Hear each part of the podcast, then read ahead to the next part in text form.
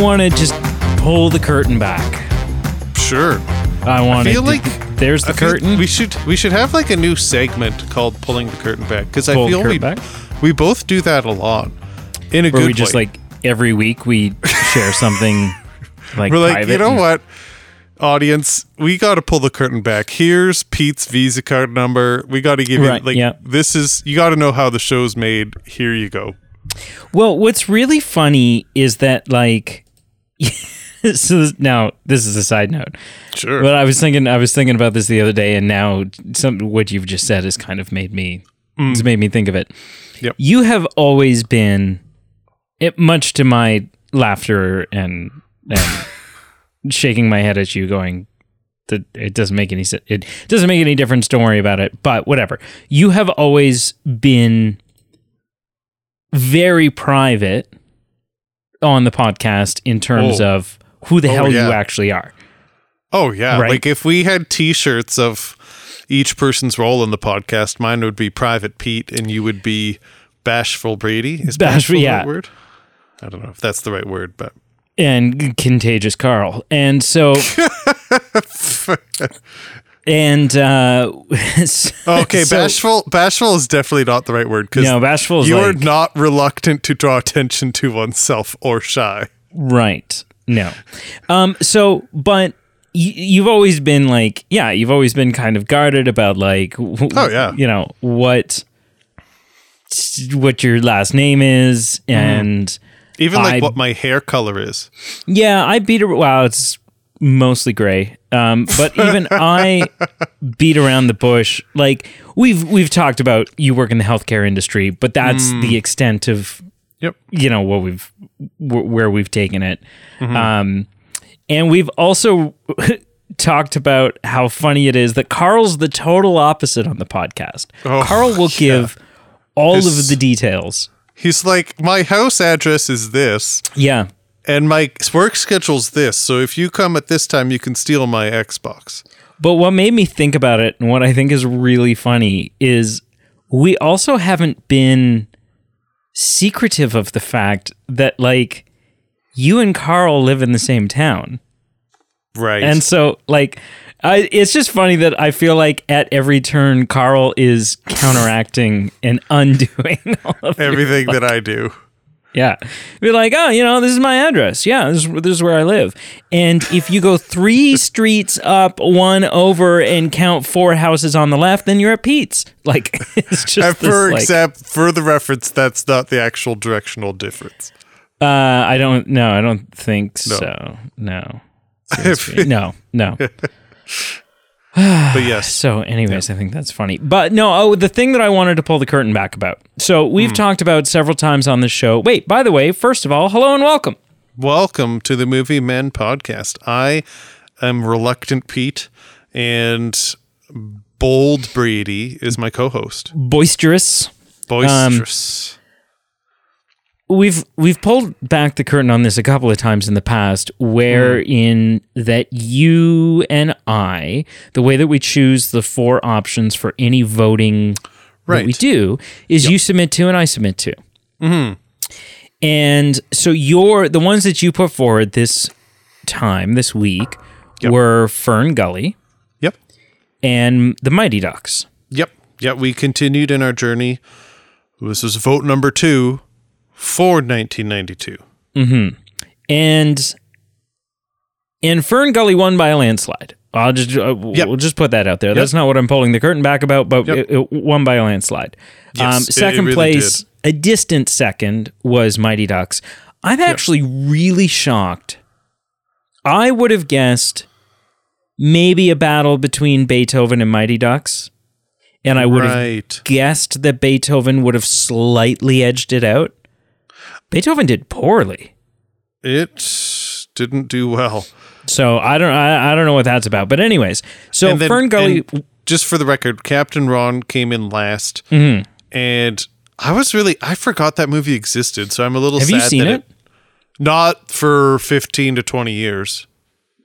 it's Gosh, weird actually, okay. Let's be honest. Probably not 20 to 25 years. It's really weird because there is t- today's the day of tangents. in Captain Ron, which I think like it's marketed like I guess it's not a kids movie. No. Like it's just a 90s comedy. Oh, okay. I kind of assumed it was for kids, but I didn't look too deep. Well, and I always used to think it was for kids because the first time I ever caught wind of this or knew that it was a thing was years ago. It was on at like nine thirty, maybe ten o'clock at night. So I guess that's your hint. But it was on the Family Channel that I Oh. caught it. And the Right. Family Channel for our non-Canadian listeners is the Canadian channel that like licenses a lot of like the Disney Channel stuff. Yeah. And and it's all like it's just kids programming nonstop. Yeah. But there's like there's a, a shower sex scene in this movie. What? Oh yeah. Oh, And you see like a bare butt pressed up What? against um like frosted shower stall glass. okay. Maybe I saw like the T. A, I don't remember any of this. B, I don't remember any of the film. But C, I'm wondering if like back in the day I saw like the TV edited Yeah. whatever rendition. And who then- knows? And it's it's the two parents, it's Martin Short's character and um whoever plays his wife in this. And they so they're they're going at it on this boat in this shower stall. And Kurt Russell's character, Captain Ron, like goes looking for them. Finds them doing what they're doing, leaves, goes back up to where he's playing Monopoly with the with the kid, the boy, on deck. And the kid's like, Where's my parents? And Captain Ron, and this I saw this when I was like I don't know, 10, 11. And this is like became a saying of mine for a while, which it totally shouldn't have. But he's like, oh. I can only imagine. he's like, your parents are playing hide the salami in the shower. what? Oh my Yeah. god! So it's definitely not a kid movie, but I totally thought it was. Anyways, so Fern Gully won by a landslide. Yep. And you sent me um you do the the tallying of the votes when we do votes. Um and then I do the other 900 things. Um no, I'm just kidding. But well, I'm kidding. I'm if You do the other. You do the other seven hundred things. Yeah, okay. Um, and and you were like, you sent that to me. You were like, ah, Fern Gully one, and you're like, like not in so many words, but kind of the the the essence that you were projecting was this essence of like, son of a bitch, like I don't want this Yeah. to win. and I was like, it was You your picked- vote option. This was your. I think I said it was your effing vote option. like, what are you talking about? lines. And you're like, well, you know, I just saw the cast and like I'd never seen it before. And then you were like, you know, a couple days ago, I put it on just out of curiosity. I watched 15 minutes of it. I was going to blow my own brains out. I shut it off. I could not watch it. I don't want to mm-hmm. watch this. And I was like, well, okay, well, I mean, we're gonna. And then this past weekend, after that conversation and prior to sitting down and watching it myself, I was at a get together of Brienne's family, and I said, You in pulled passing, the old, the old Fern Gully D- uh, you know, Fern Gully came up as it does, and I was like, you know, I, I have to watch Fern Gully for the podcast show. Yeah, yeah. And Brienne's sister-in-law said, "You're going to like overheard." Was Oh, having wow. a different conversation, overheard, and was like, "You're going to love it." Like you were really, really, really going to like Fern Gully, and I didn't respond and say, "Well, rumor has it it's dog shit." I just said, "Oh, okay," and then I went into Fern Gully with sort of mixed. I I didn't know mixed messages. I didn't know what to expect going into this. So Right. Fern Gully, do you want to do some initial impressions? Yeah, let's do it. I mean, yeah, it, I don't necessarily have a trivia piece, but let me just put a phrase out there before we do initial Okay. impressions. Mm-hmm. It's just wild to think that we're reviewing a film, an mm-hmm. animated film, First time that, ever. that is a project that includes Robin Williams mm-hmm. and you would jump to say Disney or you, Disney's Aladdin if you're saying, "Oh, an animated project with Robin Williams." No, mm-hmm. this is a different film. Okay, we're going to review an animated film. Yeah, we're going to review an animated film with Elton John music from the 90s. And you go, "Oh yeah, Lion King." It's like, "No, no, no. This is this is a different project where they worked on this together." Like I think that is interesting, but Yeah. Yeah. anyway, it's it catches my attention. And, And not only like we'll get into this at some point, Mm-hmm. but not only Elton John music, and I don't know if you picked up on this. I had to pause the movie and get my Stop. phone out. I'm not going to burst your bubble, but I am very excited with what I think you're going to say. Okay. Are we talking? Uh, we won't. We won't. We No, won't you can say unwrap this. We, well, we won't unwrap no. this chocolate bar yet. But are we No, no, talking no, no, about no, no, the no, like no, no, it's raining? Absolutely, no, absolutely. Wrap, unwrap it now. Just Okay. I, I want on the record to say if we're talking about the same thing, we're very Is, excited. is is it the "It's Raining Life" or whatever it is song? Raining like magic. Yeah, okay. And so I'm watching the movie, and the mo- the song ends, and I pause it, and Right. literally out loud, I'm like, "Was that Raffi?" Yes, it absolutely was. And so then I googled it, and I was like, "Holy shit!" Right? Ra- like, So- if so- you could be any more indicative of early '90s Yes, children's entertainment, I know. For so, and you know what? So many people are listening to this right now, and they're like, "Who the hell is Who's Raffi?" Yeah, so peeling it back, Canadian uh, singer. Oh, I didn't even know that. Uh, 99% sure. 99% sure. Um, I, I will Google that as I'm looking it up. But uh, yeah, Canadian singer songwriter um, of children's entertainment He and very, very um, pro earth, pro uh, like peace and love and things like that. Uh, like he, he, he, his big song is Baby Beluga, and it's about, you know, Ba, ba, ba, ba, yeah, and, and and he's he's morphed like as he's he's not just like been this one and done kind of guy in the '90s. He's still active. Uh, in Oh shit! he's still he lives here in Toronto, dude. uh, I thought he lived in Vancouver, but I could be wrong. Uh, eventually settling in Toronto. I don't know. Maybe he's moved. Right, because I follow But- him on I, I legit follow him on Twitter, and he um he he's like he has this like cafe, and I thought it was in like Vancouver that he performs, but I could be wrong.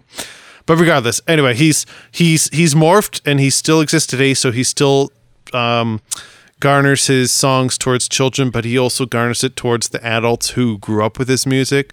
And he's a bit of a social activist, and uh, like I said again, pro Earth, pro pro humanity of, Right. of equality and things like that. So very cool, very c- neat Canadian content.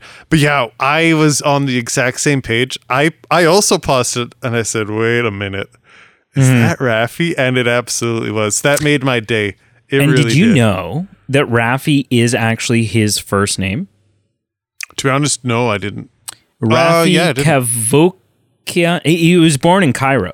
Right. Okay. Yeah. So yeah, he's he's super Egyptian, man. Oh, so man, that's so cool. Which explains it because he's got sort of that like, like mocha skin tone. Yeah. Like he's not white white. No, no. So yeah, okay, cool. Yeah. Cool. Anyways, yeah, I was like, is that freaking Raffi? Like, it absolutely And it was amazing was. to me. I was so proud of myself because Right. I probably haven't heard Raffi's. I probably haven't heard audio of Raffy singing in twenty six. Well, no, in like twenty two years That's cool. and and it's not even like the raffiest song but Oh, it was no. enough that i heard it and was like i feel like some of the the not mannerisms but some of the the his diction and uh, just like certain tones in the voice this feels like Raffi. And I was like, I so I was overjoyed. Anyways, initial I, I, impression. I recognized him, and his music still plays in my house, and my kids watch old videos of Oh him from the 90s and they're so 90s they're so 90s they hurt like the the shirts he's wearing and like just everything about it is so corny but so wholesome and awesome and uh yeah I should look and- up and see if I can find at some point Uh, there it is, right there. There it is, right there. The concert that I had on VHS as as a kid, Oh baby. Uh, and so that's the amazing thing now, right? Like there it is. I had that on VHS, and and in a non YouTube world, that's lost. That's gone. Yep. And I, I did that the other day where I was like, oh man, there was this cassette that I listened to when I was a kid, you know, blah blah blah, and I just wish, wish I had it. And then I was like, wait a second. And I hopped on Spotify and it was all right there. And I was like, so I listened to this, I listened to it. I was like, this is amazing. What a time. Anyways, initial impressions. Finally. Let's do it. Uh, okay. So, like, this film sucks. Um,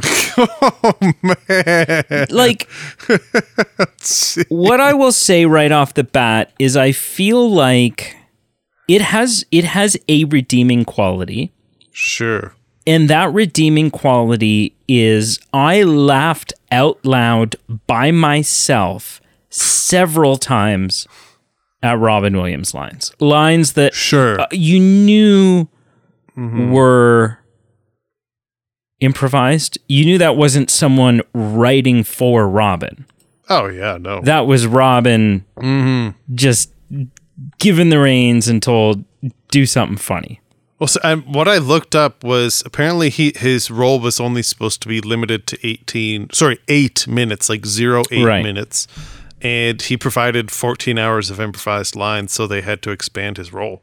There's one, there's like, there's one line where they're talking about um, pollu- air pollution in cities or something.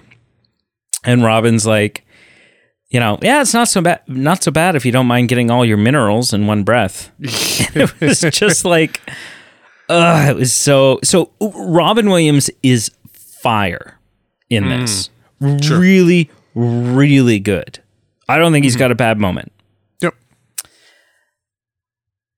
I'm all for non I'm all for independent animation projects. I'm all for projects that aren't Disney, DreamWorks, Sony, Right. you know, whatever it is. And so, and and I'm willing to tolerate poorer animation as a result because hmm. uh, the animation is poor. I'm going to say that. It's it's hmm. it's stylistic and maybe some people will enjoy it and blah blah blah, but hmm. it it was just very the animation felt low budget, felt rushed, felt corners cut to me. Hmm. However, what I don't excuse or accept or make allowances for in any film, independent, low budget, big blockbuster, whatever, it's just shitty writing. Like poor dialogue, Yep. awkward conversations, exposition kind of jammed in here, there, and everywhere, or moments that could use a little bit of explaining and we're just meant to go with it. Like, there were several moments in this film where it seemed to jump back and forth from, okay, maybe this could be a children's movie, to this feels like dialogue, action, plot device, story progression, what have you, that I would expect to take place in a 22 minute episode of an animated kid show. Like it just it just because there are times where the film seems to move super slow. Hmm.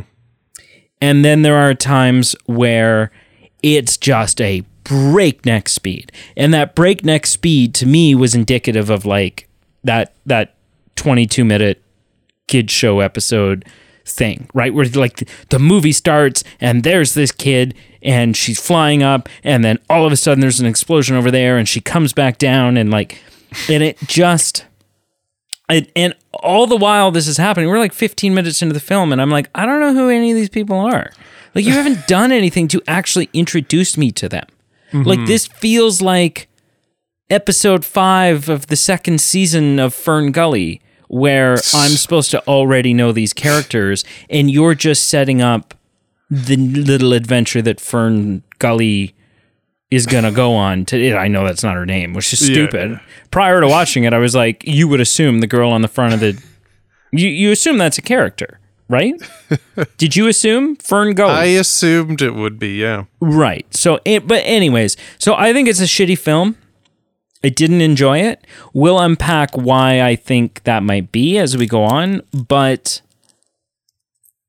yeah, the only real redeeming thing for me, the two redeeming things would be Robin Williams is fantastic, and I applaud you for attempting a strong moral message. Mhm, yes. but but it's really poorly written and distractingly badly animated and I just didn't like this movie. I just really I was like, you know, I should give me a YouTube edit of all the Robin Williams lines. I'll watch that a couple more times. the actual film, I don't ever need to see this again. Right. What are your initial impressions? Yeah, I would echo some of those things. Some of them might be a bit different, but again, it is interesting. Like I alluded to, there's a 90s cartoon with Robin Williams, Elton John in it. And, you know, if you've seen Lion King and if you've seen Aladdin, to me, that puts up my ears perk up and go, ooh, this is interesting. But I, I think I would mirror what you said. It doesn't really pan out for me. The impressive cast is great. Um, you're right. Robin Williams is pretty decent. I wouldn't say he's peak Aladdin, but um, although it came out the same year, I don't think it's as much of a. Uh, you know, it's not like he warmed up in Fern Gully and was better in Aladdin. I think maybe just Aladdin was a bit better written, or at least he had some more opportunities to kind of really shine. And I think the musical numbers were better in Aladdin, so that helped him. But yeah, even though Robin Williams and Elton John are in this, there is a big drop off in quality compared to the 1990s bangers that we're talking about here. There's a drop off in the soundtrack. Not. I'm not ripping on Raffi's soundtrack or Elton John's soundtrack per se, but like the orchestra, like the actual music. Um, and the musical numbers, like performed by Robin Williams, I think just are a drop off as well. Maybe just didn't have the same budget as, you know, Friend Like Me or Prince Ali, like th- they did on Aladdin, where Robin Williams was able to shine. So I'd say a lot of drop offs there. Uh, and it was not enough for Robin Williams to kind of single handedly carry the film. So a little bit of disappointment. Uh, but just as far as tone and whatnot, I got some similar Avatar vibes, and I get where you're coming from. I get where this film's coming from, of just you know a pro Earth, pro um, climate awareness message. So I can see why you get behind that. I can see why a lot of actors took a reduced pay to be a part of this project. Um, maybe there's something to say about the the whole point of the movie where you know the I, I guess I'm just not sure the the actual message was delivered, so to speak, just because at the end of the film there's like the the problem is resolved and the dire situation is like, oh well, we're moving on, we're great. That, thank glad that's wrapped up. Like, a, I think it maybe just poo poos the direness of the world situation, but regardless, I would say a little bit underwhelming as far as my hopes for it. I, I didn't remember a lot as a kid. I remembered a couple scenes, but when I looked at the cast list, I went, "Ooh, Tim Curry, ooh, Robin Williams, ooh, like Chong, like we got some star power here." And uh, um, oh, who played the female, the female like godmother? That was um, was that not someone famous too? Um Sigourney Weaver? no. No. What uh, I don't know what the godmother's name is. Yeah, just a second, just a sec. Hold on. Hold on. Nope, I don't think it was anyone famous. Totally thought it was the Ghostbusters chick, but it uh, clearly wasn't. Grace Zabriskie? Right, never mind. She's the mother from Twin Peaks. That's where I recognized her voice. Yeah, she was also in Child's Play too. So there's that. Cool. Uh, yeah, listen, we can get into it a little bit here. I do think it's interesting that. yeah. The the movie came out at a time when from my perspective, I could be maybe misinformed here, but Disney cartoons, or sorry, cartoons were making a hit and a comeback, right? So maybe that's kind Yeah. of where this move film had a bit of a platform to stand on as far as some interest, right? So I read Well, that the I- pro- I think ahead. specifically because of Disney. Like you say, you, you kind of corrected yourself and took away from Disney, but I think Disney's golden era, yeah, right? Your Yeah. your Lion Kings, your Little Mermaids, your Aladdin's, your Beauty and the Beasts, those Mm-hmm. gave way to the animated renaissance. Yes, you're right. Set the stage. You know, uh, I was reading the producer for this really felt this project came to life because of the success of Little Mermaid, where then that breathed a little life into this project could have a bit of a, a bit of a platform to jump on. I do I do want to say, and I guess I didn't have high expectations for the animation. Um, the the film had a budget of 24 million and apparently a lot of it was devoted to the soundtrack and the animation. I actually didn't mind the animation. I you know, is it crisp and as sharp as some other projects of the time and era? Maybe not. But I, I didn't think it was horrible. And I I think I, I get that maybe it's just more of an artistic rendition of some of the graphics that they use is just a very different style and maybe I was just okay with that. Um, but it didn't rub me the wrong way. It didn't rub me as hard as it maybe it, it bothered you. And I No, yeah, I don't know. Mm. I think I reached a point pretty early on where I was like, okay, if I approach this super critically, Mhm. it's going to be a five hour episode. like I could just sit and rip. Well, I think what's big for me is the villain of the film, Mhm.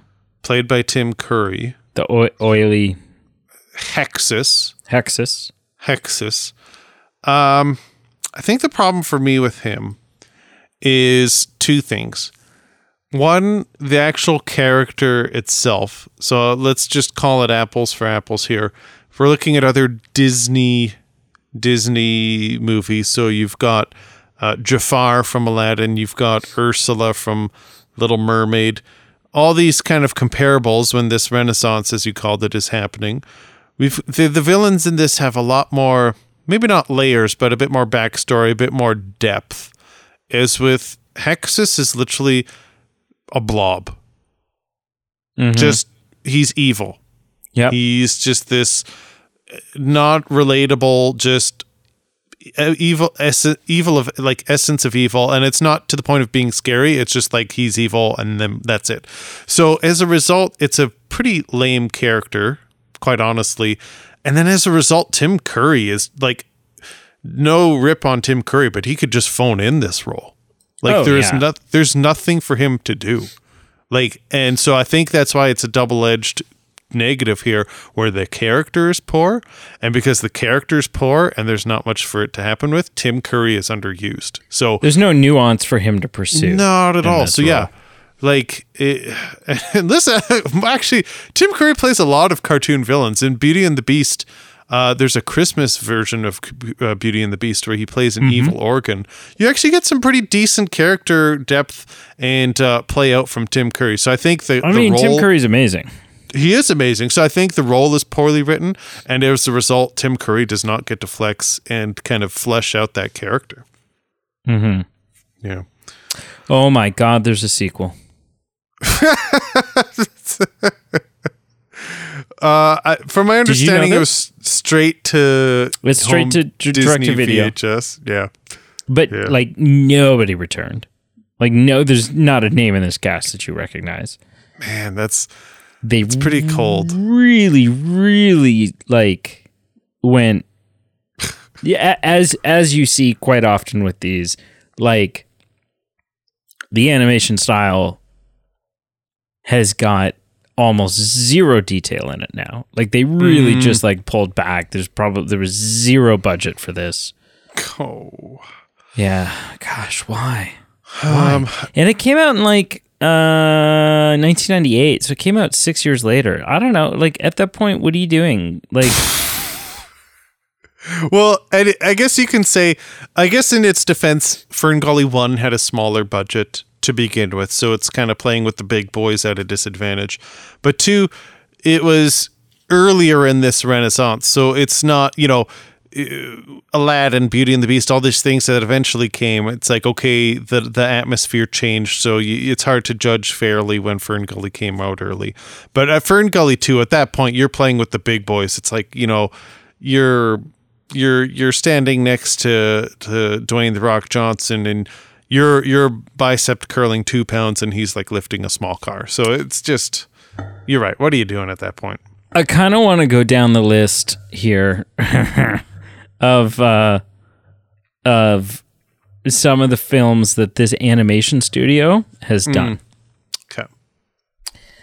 Um, in 1988 was their first film. They did a film called Technical uh, Technological Threat. And they actually got an Oscar nomination for it. I feel bad gripping on this because it's a small independent firm. No, right? hang on, and I- hang on, hang on. And hold on, I feel I did some reading, and I'm not sure. We'll continue down this road, but I read something along the lines of Disney kept trying to piss around with them, and were like literally buying the space that they were occupying as a studio. Well, just to Disney's try and hired them a ship 'em out couple of of times.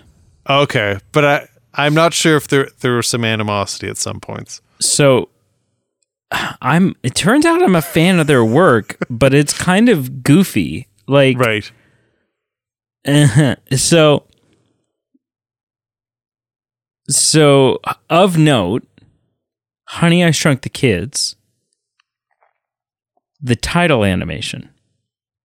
Hmm. You know, like the beginning of the film where Yeah, yeah, like yeah. it's animated. Yeah. Christmas Vacation, the title animation. Interesting.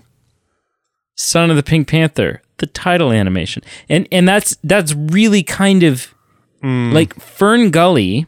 Yeah. And they didn't even do Fern Gully's Fern Gully 2. They did Oh, the title animation for Bobby's World. Hmm. But like they didn't even do they weren't attached to the sequel. And Hmm. it shows like it's entirely different. It's entirely different. Um Alexa just in the background just totally honed in on something you said and went off on me, but continue. interestingly though, the actual Australian production company Mm-hmm, that made this like the production not the animation studio, but the production company that made this film. Um, they made Fern Gully, The Last Rainforest. Mm. Um, Fern Gully 2, The Magical Rescue. Hmm. And then in 2001, they were defunct. Uh, Like, that's it. Those are the two films. that they oh, made. man. And again, so it's just like, I, what do you, like, I'm curious. I would want to read up, like, mm-hmm. the does the story just get sadder? Like, w- what year did production begin for this? The sequel's release was scheduled for the original film's fifth anniversary in 1997, but was Yes. pushed back to March 17th. I read this. yeah. 1998 to avoid competition with other VHS releases, blah blah blah. So, but like, And just for the record, they wanted to avoid um, Jingle All the Way, Beauty and the Beast, The Enchanted Christmas, which Tim Curry was in as well. yeah, Christmas Carol, Yeah. one of the many versions.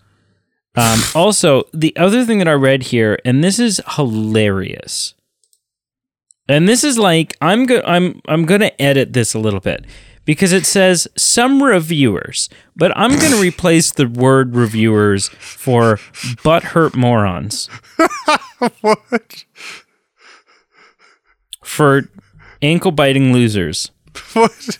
Some ankle biting losers have commented that the 2009 James Cameron film Avatar plagiarized thematic and plot elements from Fern Gully.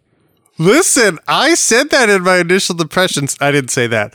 I said that I got Avatar vibes. I mm-hmm. did. I did. Big time. Though Like, others have stated it is simply one of the many films that Avatar is similar to, or have Oh, missed the comparison entirely because I really struggle to believe that 1992 Avatar or James Cameron was sitting at home, popped in the Fern Gully VHS, finished the movie, credits are rolling. He stood up and exclaimed, Good Lord, I have an idea. Listen, two things. Nothing One, to do with it. I think you're right. But two, I do think it pokes some holes in the cup of Avatar in that it's not that original of a story. It's a little been there, done that, whether you look at Pocahontas, oh, sure. whether you look at Fern Gully. And so I do see a lot of similarities. And I think if you start connecting the dots between Fern Gully, you've got this external member joining with the camp and this connection with nature and trees and whatnot. But I agree, it's not a plagiarism thing. Yeah. Two things I, I, I literally Certainly not say- of this film. Like if, No. if I'm like oh. if Avatar is guilty of plagiarizing, it's not Hmm. for Fern Gully. there, there's two more things. I'm going to say one more negative thing and one more positive thing, and then that's about like that is that's a wrap for me.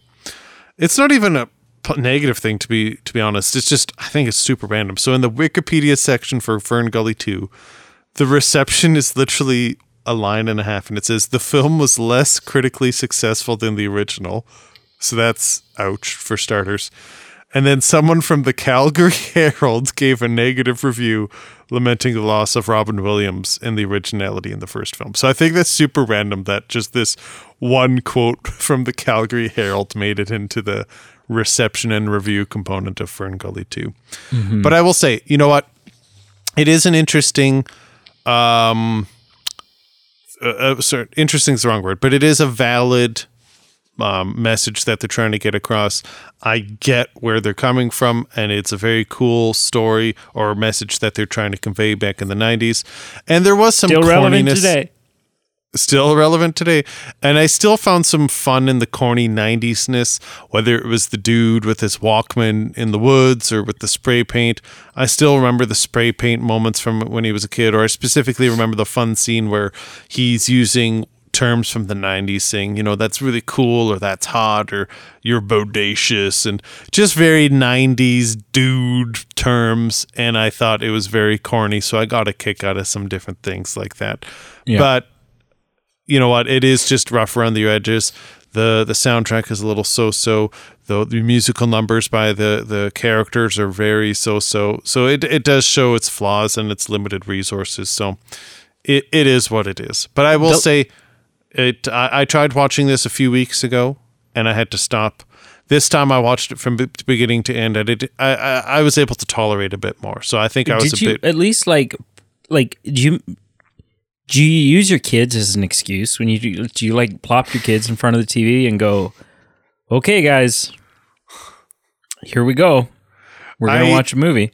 depending on the movie, but for this, my I uh, tried to convince my th- four year old to watch it, and she she literally was like, "No."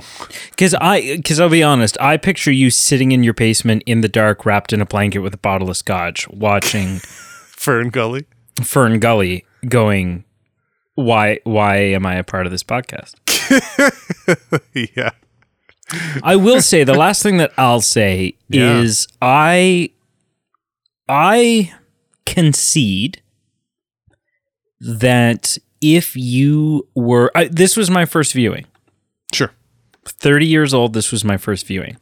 I concede that if you were a kid in the 90s and this VHS was in the VCR during your childhood, Mm. then you probably liked it as a kid because kids have horrible taste. So, it, it- you know, there's just like, you know, all the movies I watched as a kid, all the kids' movies that I watched as a kid, I enjoyed because they were just kids' movies and I was a kid and I watched them. Um, and I'm pretty nostalgic about most of them and will defend most of them and overlook issues because I'm nostalgic about them. And so Sure. I, I will concede that if you watched this as a kid, it probably holds a pretty special spot in your heart Yeah. And I can see how it's it's just different enough. It's just spe- it kind of falls like I think this film for many people lives in that spot that the Pagemaster lives in for me Right. right? Where it's like it's not a carbon copy of all the other. It's it's not like a, a big wide release Disney film. So the animation style is a little different. Mhm. And the musical numbers maybe aren't there in the same way that they are in a Disney film. But you still like it's a fond memory. Yeah, that's fair. And so I I I'm not going to knock anybody that likes this film. I'm not going to knock anyone who watches No. I mean, I don't I usually don't ever do that anyways because all No. films subjective with the exception of Lost in Translation. You're Don't stupid you. if you like that film. Don't you? Um but I'm not going to knock anyone who likes this film because they grew up with it and blah blah blah. yep. I will just say if you're in your 30s and this is your first time watching it, it's a rough watch. Like it's not great Yep. compared to a lot of other films of that time and genre even. Hmm. It's not great. Yep. So, that's that's sort of my closing thought. No, that's completely fair. I think I felt I thought I was going to fall into that nostalgia camp, and the more I watched it, I realized I didn't remember any of it. So I think that's why I fell into the bit of a rough watch because Sure. I didn't have what you were describing, but I can totally get behind that, and that makes sense to me. Yeah. Okay, sir. Scale of zero to ten. How would you rate Fern Gully, The Last Rainforest? I was rough on it when I stopped watching it halfway through the initial time, so I almost gave it a two. But I watched it this time, so I would give it a three out of ten. Just not my cup of tea. Both Still for the super reasons low. I said. Super low. Just uh, wasn't there for me this watch, and I didn't have any nostalgic factors with it. So that's that's where I was with Man, it. two out of ten, three or even three out of ten. Three out of ten is like three out of ten is like even at the cottage, and it's raining, and someone's got a gun to your head saying "Watch Fern Gully." You're thinking to yourself, "I've had a good run."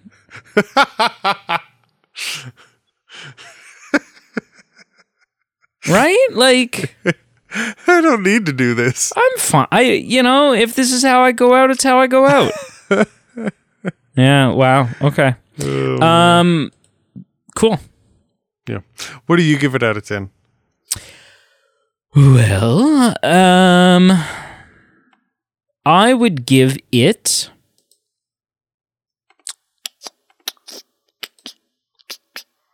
I'm gonna give it a three out of ten as well. I think you know, it could be, it could be worse. I I think so much of that three out of ten I'm attributing to Robin Williams, like so much. of it. Yeah. Yeah. Um, and just other like you know, anytime there's an animated thing where Cheech and Chong show up, sure. I'm like, ah, that's fun. yeah. I love, I love the um, the oh no, what's the word?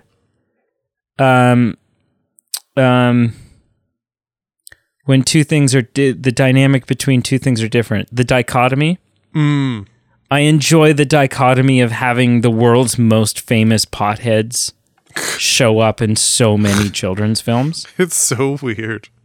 But that, but they So do, right? random. Like they show up in really so do. many things. Yeah. Um, and so, so I like that, right? Isn't like, isn't one of them or both of them? They're in like the Cars films. Oh, that could be true. I'm not too familiar with cars, but that I sounds familiar. think when when Cheech showed up and he's like Uncle Felix or Uncle Max or whatever it is in Spy Kids. Like I just Right. I I enjoy I really enjoy that dichotomy. Yep. Nope. Um, but yeah, it's it's for being your first watch as an adult and looking at it, and that's not just like oh I'm an adult so I'm not into animation. No, no. No, There are some incredible like movies that I did not watch as a kid that I can look at from the 90s now that are animated films as an adult and go this is a great film. Mm-hmm. Yep. right? Like Toy Story is Toy Story. And it's it's a pretty damn good film. Um but I just yeah, I don't think you know, there's I, I think the really well done good animated films of the 90s and the 2000s and the 2010s and 2020s and and what have you are animated films that are for the kids, but they're also uh, for the adults. Mm-hmm. And with the exception of Jim or of Robin Williams' performance in this, Right. I think that this was very just directed before the for the children. And it was bizarre because it was almost like Robin Williams was there just to fill that gap and appease the parents because I think Robin Williams was getting away with lines in this that he wouldn't have even gotten away with in a Disney film. And it's weird that you're saying this because of the content of pro Earth, pro being aware of climate change and whatnot. It's weird that there isn't more stuff garnered towards the adult audience, Yeah. that it's basically exclusively for kids. Have Al Gore voice someone. but anyways, so yeah, 3 out of 10 for both of us. What'd you watch this week? Cool. I watched a few things. I mm-hmm. watched a film from like 1990 from 1994 mm-hmm. called Maverick. Ooh. Not Top Gun Maverick, uh-huh. just Maverick. Just Maverick. Just a ripoff. Just a blatant ripoff. So it's it's uh it's a comedy western starring Mel Gibson, Jodie Foster, James Garner, the original Maverick, and uh, Graham Greene and Alfred Molina. I forgot he was in it. Um, this uh, protagonist needs money for a poker tournament, faces a lot of mishaps. It's a, a gaggy, you know, com- comedic movie. I gave it uh, a five out of ten. You know, I watched it years and years ago, and I thought it was a lot funnier than it was. And I think maybe just you know, it's a '90s film, so it maybe just didn't age the best. Some of the humor isn't as funny as I maybe you know as maybe it would have been in prior context. So it wasn't perfect. It was watchable, but when I watched it, I realized okay. There are some things that I don't enjoy as much as I thought I would or I would remember. But an interesting watch uh, for what I was interested in. So a five out of ten. I need to I watched- interject. Oh yeah, Because I it just dawned on me. I'm like, Maverick is used a lot. in the term like he's a real maverick. Mm. Yep. And I'm like, well, what like what is the origin? Mm, Like why do we do you know the answer to this? This is amazing. I don't. I don't. so obviously the definition of a maverick is an unorthodox or independent minded person. Makes sense. Makes sense. The origin was a mid 19th century cattle farmer, Texas rancher Okay. Okay. okay. named Samuel A. Maverick. He lived from 1803 to 1870, who chose not to brand his cattle, Huh. I which mean, was a, that which was an unorthodox thing, and so that made him a maverick. I was and gonna say if that that doesn't say bold, I don't know what is. so there you go. Moving forward, and he didn't put sugar in his tea, which just uh, made him a real yeah. badass. So that's that's the origin, right? Tom Cruise's character is named Maverick because Top Gun branded cattle. of yeah, yeah. There you go. Um, I watched a 2011 comedy this time uh, Hmm. called Crazy Stupid Love. So good. So we've got Steve Carell, Ryan You've Gosling. seen it before. Yeah, we've yeah, reviewed it. we've reviewed it. Yeah, Julian, so back in the early days, it's like 20 or less episodes. it could be my favorite Steve Carell movie. Yeah, I've been wanting So to good. watch. There's a movie I watched a long time ago of his called Beautiful Boy that has Timothy Char. Sh- Is it Charlemagne or what's the guy from Dune? Has Uh, Chalamet. protagonist- Chalamet, yeah, he's in it, and it's about a boy who has like addictions to meth and the the struggle that he faces and the father faces. Chalamet in that? Yeah, yeah. And you so made that me has- watch that. I did, and so I've been curious to rewatch that. Just as you pose this question, what's your favorite Steve Carell movie? This is a strong role of his as well, so I just don't know what the answer is. But I've been wanting to rewatch that as well.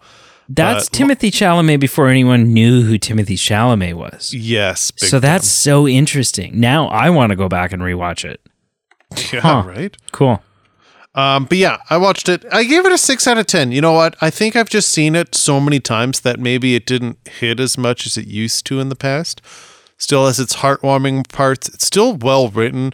It's got a lot of converging storylines that end up being converged in a in a comedic and fun way. Yep. So Uh, that no reveal, problems. the reveal that Yes. that uh, Emma Stone's character is is Steve Carell's daughter. So good. Don't blow that. You can't. The film blow- came out in 2011. It doesn't No, matter. no, no. It's 12 years old.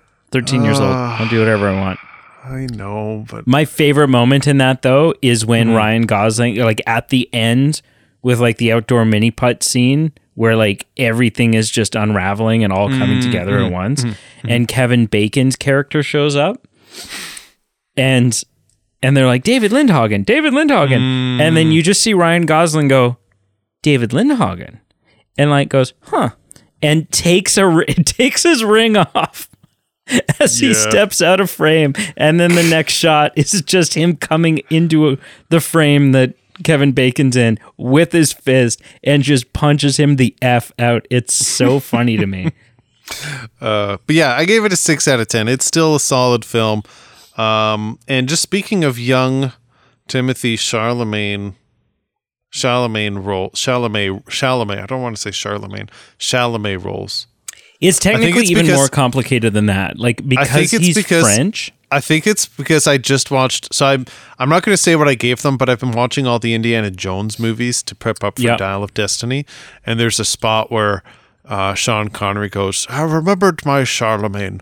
Let the let the birds be the I don't know." I'm, I'm gonna see if I can find it here. It's actually it's so much more complicated than that because he's French.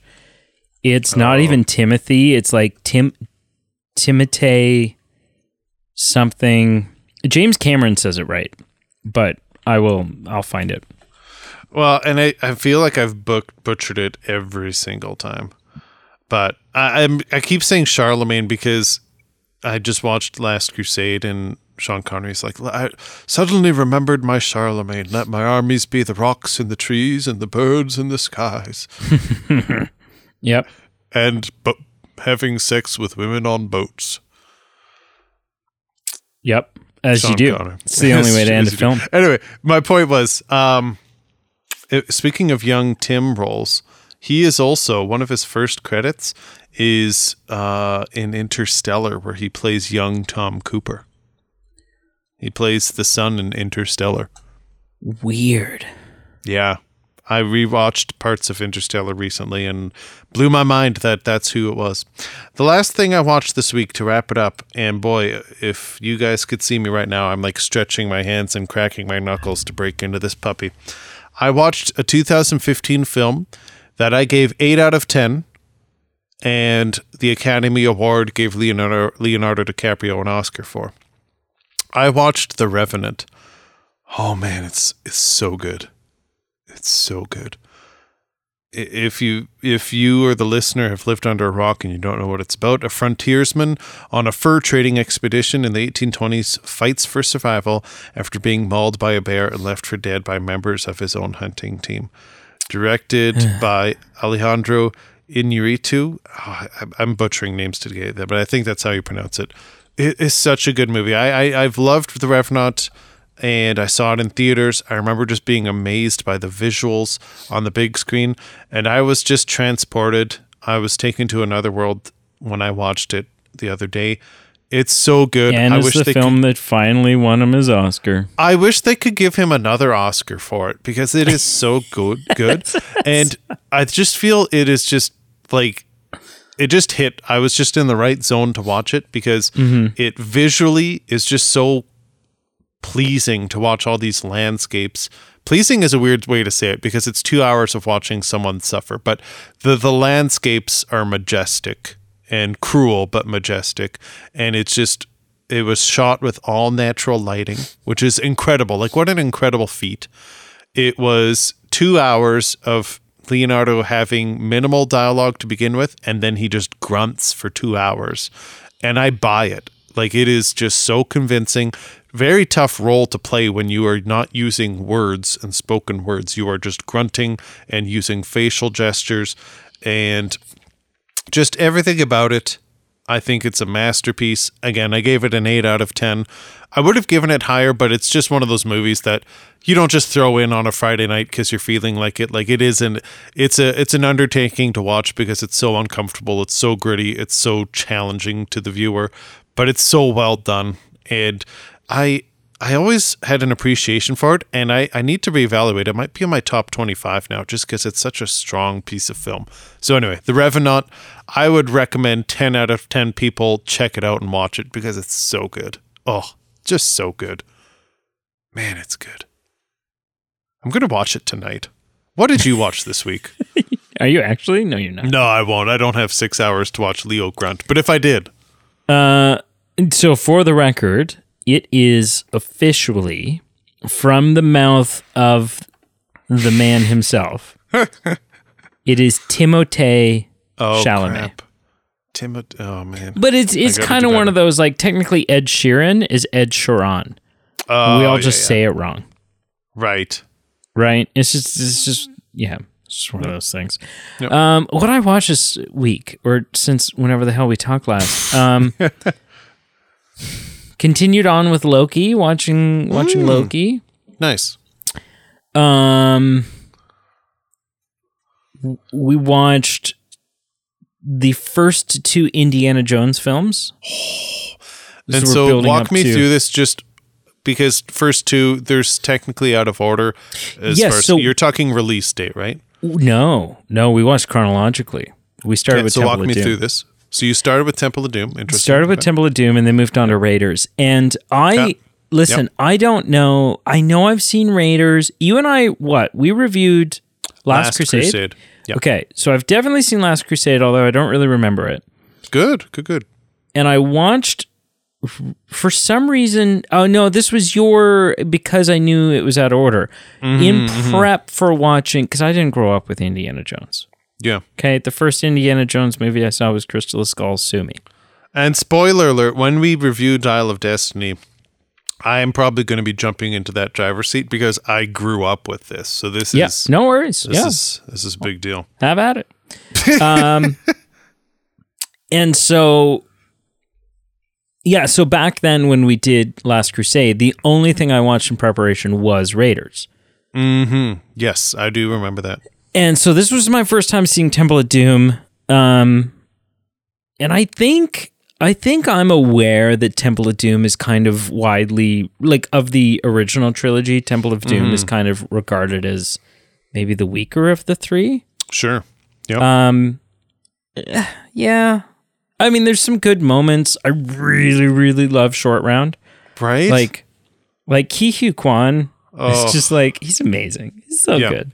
Um, but it was like it was kind of slow. It dragged a little, and Yeah. ultimately, the MacGuffin of the film isn't something that's as interesting as the Ark of the Covenant, sure. or in Last Crusade, the Holy Grail. Right. right? Yep. Those are like things that we all. But then to be like, well, you know, it's this magical stone, and and it just like, at least for my knowledge of historical artifacts, it just didn't. It, it didn't catch catch my interest. So we watched we watched Temple of yeah. Doom. Then we moved on to Last Crusade. Last Crusade is in some ways not as good as Temple of Doom, just in that it's it's even though it's only a couple of years older, Hmm. it feels like there's some much more primitive filmmaking techniques that are being used. Um, but ultimately, it's a much better film. So sorry, you you watched Temple of Doom, then Raiders, and you're thinking Raiders is just a little bit more primitive, but a better film. but a better film. Gotcha, Right? yeah, Like, yeah, yeah. yes, you don't have Ke Huy Quan, but you have Sure. John Rhys-Davies, Yeah. who was just like, you know, I'm like, that's. Um, you have Alfred Molina in like brown face. Like, Very- like nobody knows who Alfred Molina is at this point. Very young Alfred Molina. yeah. and just uh, in- interesting that uh, I read this or watched this interview of him the other day, and apparently in the tarantula scene, he had for those who haven't seen it, he he's in this cave, and Indy, you know, brushes a spider off his own shoulder, and then Brushes two or Alf- three off. Two or three at most, and then Alfred Molina turns around and he's got dozens on his back. Yeah. And I guess um, when they were filming, so literally just some guy came in with a briefcase and opened them up, and there was all these compartments with spiders in them, which Hmm. is just wild and disgusting. other- but I, I guess they were all on his back, and like they were just sitting there and not doing anything. Right. So Spielberg and and whoever the spider guy are, they're like, "Hey, we got we got to make them do, like do something because they can't just like sit there. Like that's boring." And so they had to pull out like a, it's either a male or a female. Whatever was on his back was all of one gender. And so they pulled ah. out I think one female and then they all just went crazy and all started like crawling up and down Alfred Molina. To which I'm just like, screw it. I don't need to be in Hollywood that much. I'm not taking that gig. Like So you've that. you've heard it here first. The reason that scene is so good is because all of the tarantulas on his back, on Alfred Molina's back, were suddenly horny, and that's that is why. The other the interesting thing that life. I, the other interesting thing I learned is there's this great scene in the film where you know it's one of the action like fight scenes and this guy's got Mm. a sword and he's like flipping the sword around all crazy and ready to go and and i think this is maybe a detail that like we may have even talked about this in last our last crusade Sure. review but i was reminded of it that Mm. indy just takes out his gun and shoots the guy Right. Right. And it's kind of one of those like, don't bring a knife to a gunfight thing.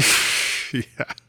So the guy that was twirling the knife spent weeks, weeks upon weeks learning how to use, like how to, how to, you know, use this weapon. And that was supposed to be like three days of filming Oh, this fight. That's wild.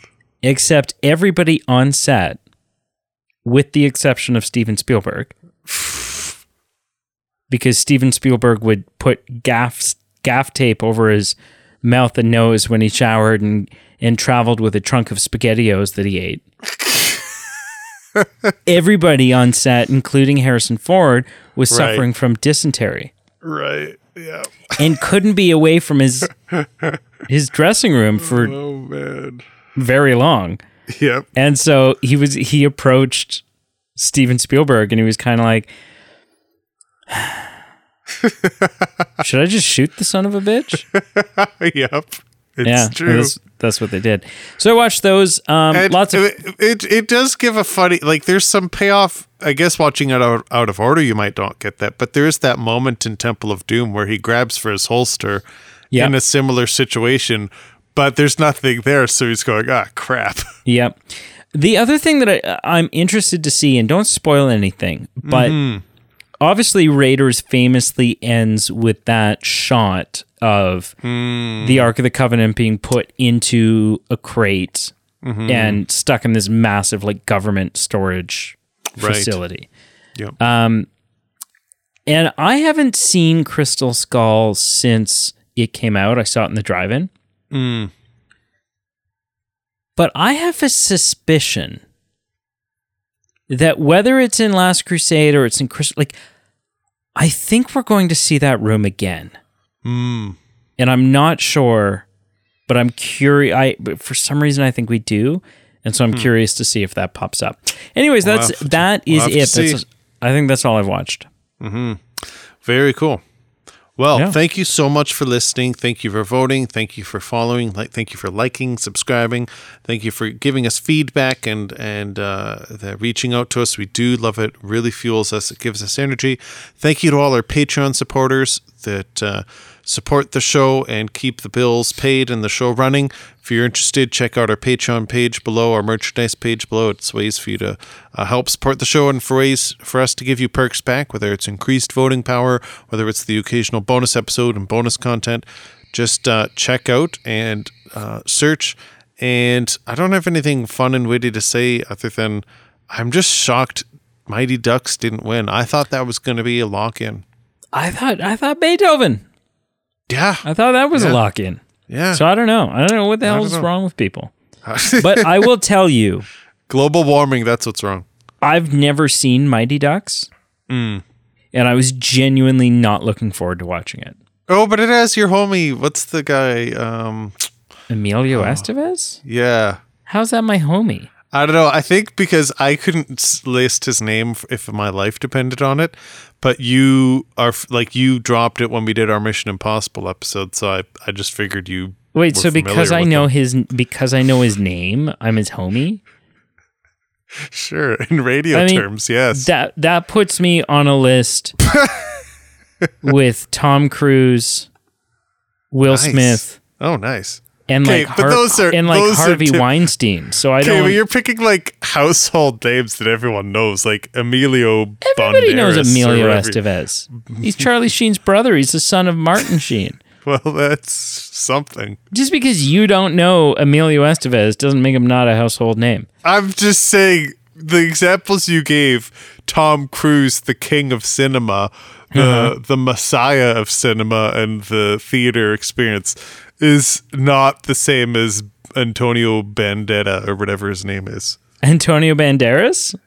Wait, I'm just joking. I mean, he's my homie Emilio too. Es- I know his Emilio name. Estevan.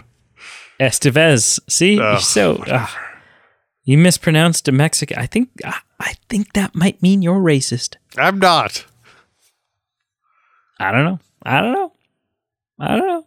You just confused. You were like you're like Emilio Estevez. Ah, Antonio Banderas. I don't know. It's some Mexican name. Goodbye. Ugh.